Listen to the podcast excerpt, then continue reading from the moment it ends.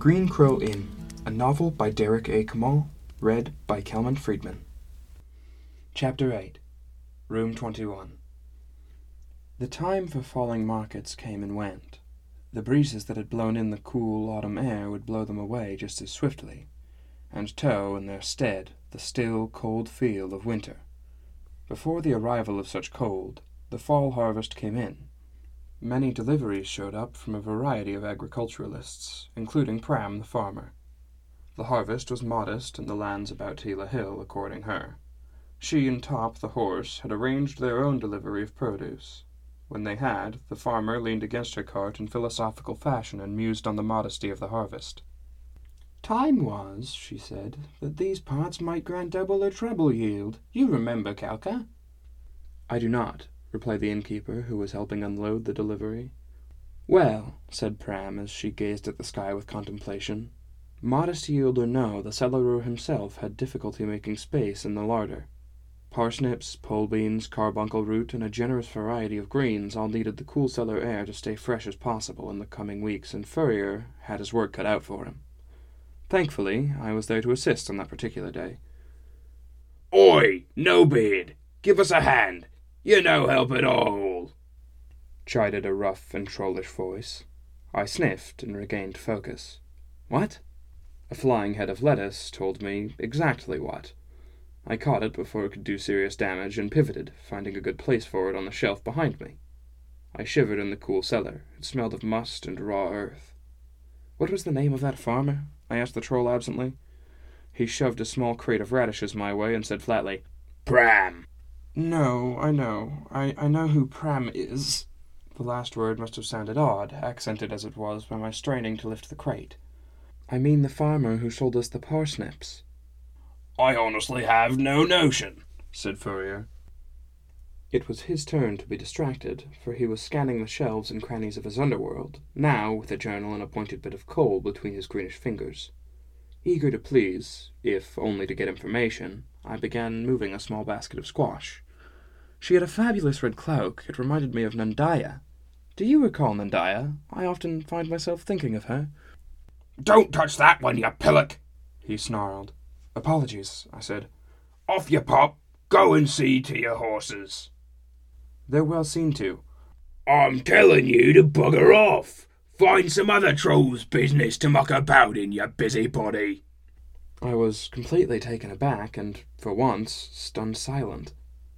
My instinct was, naturally, to push back to find just what he was talking about, but self control stepped in and I stepped aside, backing away to the stairs and up into the inn. I stood in the kitchen collecting myself. Calca was there, rolling dough and tending to something sweet smelling that boiled on the stove. She paid me no heed.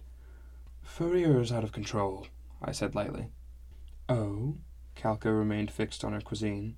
He was raging at me just now, downstairs. Well, you are an acquired taste, I suppose.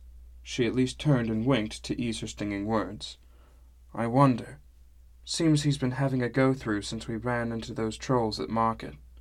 How's that? A go through, as in he's going through something. Emotionally, I expect. Trolls and their emotions, I muttered. I felt a chill of regret as realization took hold. What should I have done that day instead of nudging those trolls towards Furrier? Nothing. That's what. Then I said more clearly, If that is the case, he is certainly acting as if the fault was mine. Was it? Calca stirred the pot again. I was too stunned to speak. Just work it out with him, or leave it, she suggested. Thankfully, the gruff echo of a throat clearing itself bounced in from the bar. Calca sighed. Mind my fruit doesn't burn. I lunged at the stove top and grabbed the spoon eagerly. The innkeeper strode out of the kitchen. Naergi, you're still here, I heard her say. There, in the shimmering brew of partridge berries, sugar, and whatever else, the faintest of reflections could be seen. My dark hair, now gone more shaggy, my wispy beard, the low-hanging fruit for Furrier's mockeries, the dark circles under my eyes sagging nearly to my pointed cheeks. I scratched the growth on my face. It had begun to itch. The crow and Nawari slowly warming up to me was good, great in fact, but my furtive departure from Callahame tainted it. It was an ever present shame piled upon my own latent insecurities, not to mention this new development with Furrier, and I had no way to amend it. Not yet, anyway. It all left me feeling anxious. Perhaps I could trust in the inn and its safety to be my medicine. Perhaps. Room 21 is a ruddy mess. The clanking of tray against table spun me about. It was Sumi Kind. Her usually kempt ponytail was falling down in wisps about her forehead and making her look more flustered than usual. Oh, I am sorry, Torsen. I was expecting our employer, she said in the most adorable way possible. No worries, I said, smiling. It is making me so aggravated. That these blowhards from the capitals are behaving like I am some kind of slave to them. Not refined guests at all. We can be aggravating, I said calmly.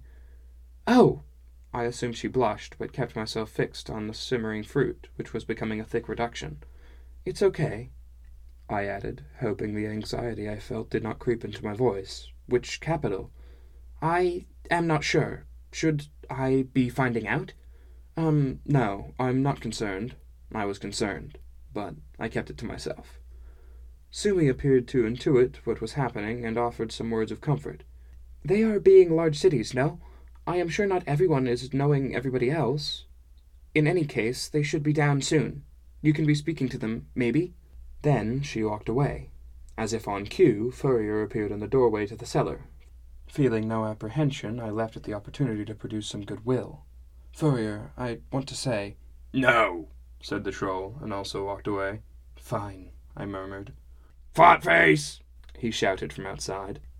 I shook my head. The droll tones of Naergi arguing something with Calca, and then Sumi provided the background noise for my fruit stirring, which would perhaps continue for perpetuity. I refused to allow myself to mentally drift, to fret over who could be in room 21, if they knew me, knew my father, or were in fact looking for me. But the pressure built and rose inescapably. My imagination ran wild. When I could take no more, I turned for the stairs, my legs swinging forward of their own volition. I had to find out. All became dreamy and blurred. Images of stairs flitted past me, and I felt a burning in my legs. Now I was on the third floor, and now the narrow hallway that spanned the back of the inn between wings. Coming to myself, sweating and anxious, I realized I was on the wrong floor. It was a moment to consider, to reflect on what I was about to do, and ultimately to stop. I did not. Another blur, and I was before room 21. No one had seen me. With shaking hand, I tried the door, and it opened. Room 21 had the look of any other room in the Green Crow, or any other room in any other inn in living memory.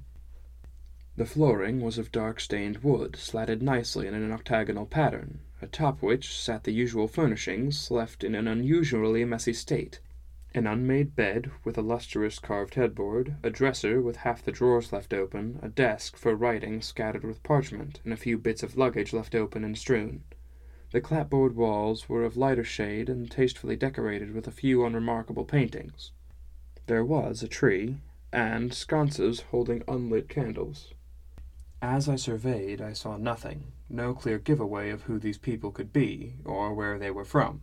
I thought again of leaving the room, of cutting my losses and escaping potential detection.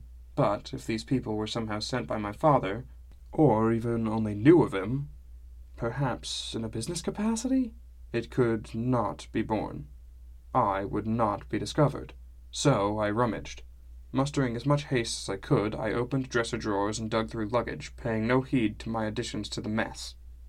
They would not notice. Minutes passed, clothing flew, papers hit the floor. My heart pounded. In retrospect, it was an overreaction, a fit of panic, but I did not recognize it as such in the moment.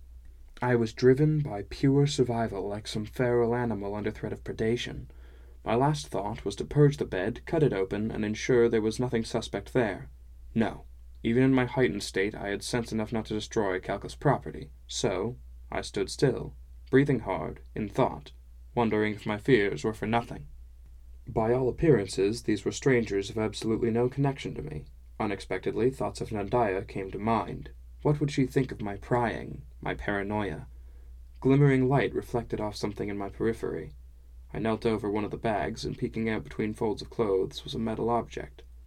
I took it in my hand and held it up. Before me was a brooch, a half sphere meant to be worn on the lapel. Upon its face was inscribed some curious calligraphy surrounding a diamantine rock. I don't believe it was actual diamond, but I never found out exactly what kind of stone it was. The thing shimmered brilliantly, and I was rapt. Who could say how long I stared at it, half for amazement over the craftsmanship and half for determination, the feeling that I might recall seeing this symbol before. A family crest, maybe, or business icon. No such recollection came to me, and then the soft sounds of chant billowed in as if on a breeze, jolting me back to reality. I had to get back downstairs.